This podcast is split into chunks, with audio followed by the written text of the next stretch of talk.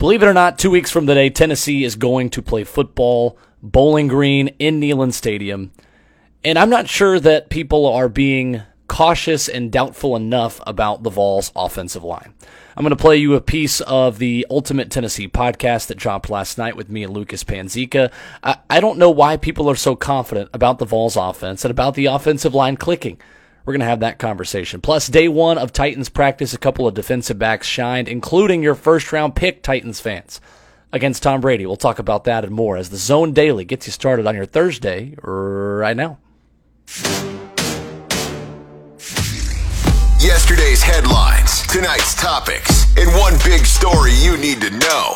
This is the Zone Daily Podcast with Will Bowling.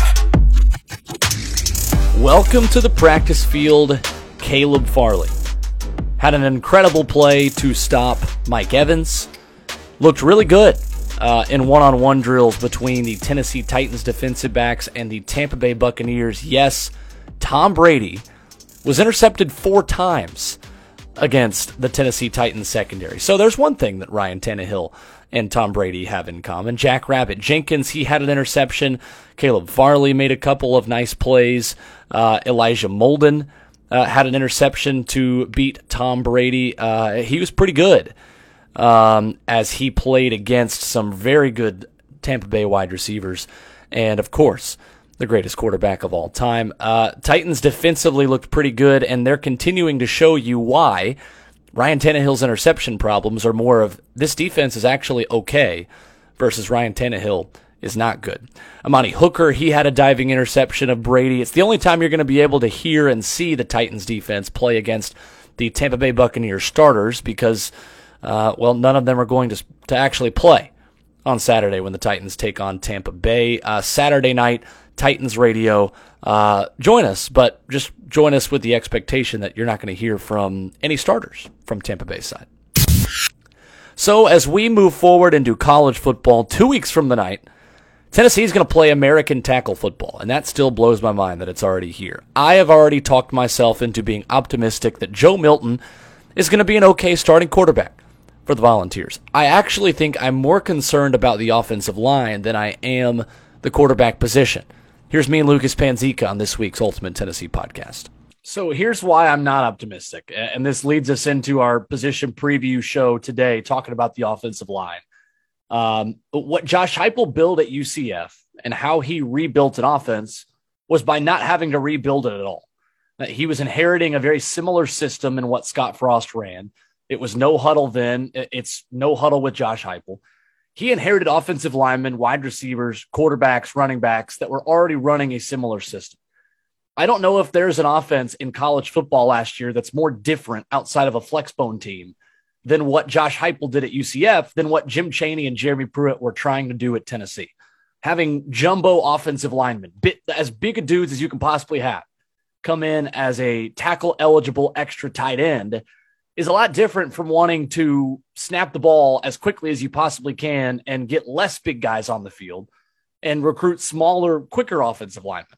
I think this offense is going to have a lot of trouble adjusting to what Josh Heupel wants to do because on the offensive line, uh, the the strategy was so different last year under Jeremy Pruitt and under Jim Chaney. This was a grounded pound, run the football, set up the play action pass, set up the deep pass kind of offense.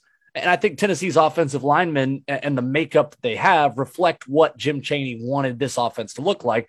Big guys blocking downhill for a really good running back in Eric Gray. I don't see these offensive linemen making a really easy transition to snapping the ball as much as Tennessee is going to want to snap it and to playing quicker uh, on the perimeter uh, this season. Offensive line to me, I think, is as big of a concern as I have about this team. And I think it's one that not enough people are talking about based on what Tennessee lost from an offensive line that was okay at best last season. So does that concern largely just stem from the system Tennessee ran last season and trying to transition into what Josh Heupel brings this season? I think it's a little bit of that, and it's a little bit of. I mean, a, lot of guys took a step back last season. Uh, Darnell Wright at the tackle position took a step back from a really promising freshman year to a not so great sophomore year, uh, and that's a guy that's going to uh, be Tennessee's starting left tackle by all accounts uh, when they open the season two weeks from Thursday. Cade Mays is a guy that looks pretty good at Georgia. uh, is a good guard, probably an NFL mid round selection guard. But at right tackle, where Tennessee is going to need him, uh, he's he's known for not being as quick and not being as good against speed off the edge, which is where Tennessee is going to need him. Cade Mays is a good football player. I don't think Cade Mays is a fit at right tackle for an SEC program that's trying to compete with the best of the best of the SEC East. Now, granted, Tennessee's team this year is not close to competing uh, with Georgia and Florida uh, for the best of the SEC East, but for where Tennessee wants to go, it's not the level of player they're going to need to have at right tackle in order to be successful.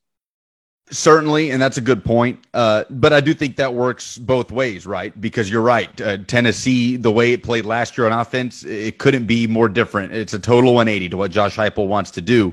Uh, and there were a lot of players on this roster last season that don't necessarily fit the type of player Josh Heupel needs up front in an offensive line. You're right. But then you look around at other positions and you could flip that around and say there were wide receivers on this roster last year that didn't even remotely fit what Jeremy Pruitt and Jim Chaney wanted to do on offense. And it was very much a square peg, round hole situation where suddenly Jalin Hyatt is about as good of a fit as you can find yeah. at wide receiver in this Josh Heupel offense.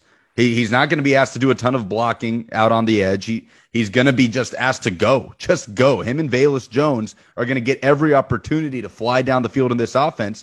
Uh, and the most important thing they're just going to let whoever wins that job, assuming it's Joe Milton, uh, let's just say that for the sake of this conversation, they're going to let Joe Milton grip it and rip it. That was never the case last year with Jeremy Pruitt and Jim Chaney. It was very conservative, very kind of an on edge type of offense, uh, playing like you were afraid to make mistakes, right? They're going to be making mistakes, but they're going to be making mistakes at 100 miles an hour. Uh, offensively, though, I, that is, I can't see your point of concern coming up with the offensive line. Yeah. Not because of the talent with this group, but you're right, because of the style of play, and it's hard to flip that switch. Although I will say a lot of these guys have, have cut some weight. I know Darnell White, uh, Wright alone has shed at least 20 pounds since last season as he moves from right tackle to left tackle. Uh, Cooper Mays will have to step, likely step into a starting role. I think he's maybe a little bit of a better fit at in the offensive line under Heupel than maybe he would have been under Jim Chaney as offensive coordinator.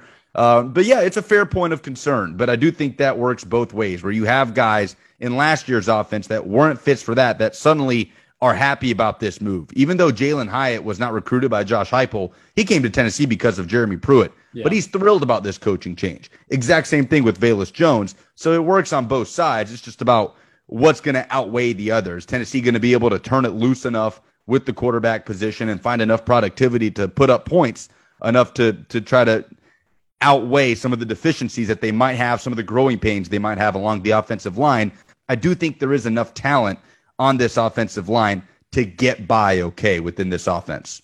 Well, if you're looking for a positive too, you've got a lot of guys that uh, can play different spots on the offensive line. No, Tennessee offensive line coach Glen Elarbee said that uh, in the past couple of weeks as camp has started and said, but we like this group because they're deep and you can move guys around to, to different positions, saying there are four or five guys uh, that are are battling for a position at guard right now, and the same thing at tackle. Uh, and he specifically mentioned Jerome Carvin and Cade Mays, uh, two guys that can move around. Lucas, I think the best version of this Tennessee offensive line insists on still having Cade Mays at right guard. Uh, and this is where I think if K'Rojhn Calbert was healthy, Tennessee would have a, a, a decent situation to put K'Rojhn Calbert at right tackle and Cade Mays at right guard. Uh, but a biceps injury has sidelined Calbert. So Javontez Spraggins becomes the guy at right guard, pushing Cade Mays to right tackle. I think it's going to be like that last Butch Jones season, Lucas, where you're going to see this offensive line group move around quite a bit. Uh, I don't think it's until probably the first uh, two or three SEC games where you've got a set rotation that is done, uh, barring any injuries for this team.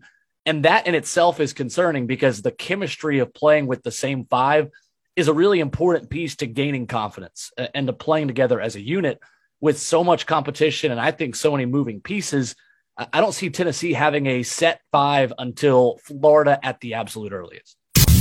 Also, last night, Nashville SC, they draw uh, Orlando City one to one, had a lead in the second half again, but another free kick goal uh, allows Orlando City to snag a point at Nissan Stadium. Alistair Johnston, Nashville SC's right back, said it best after the game. A draw is fine, but we always expect three points when we play in Nissan Stadium.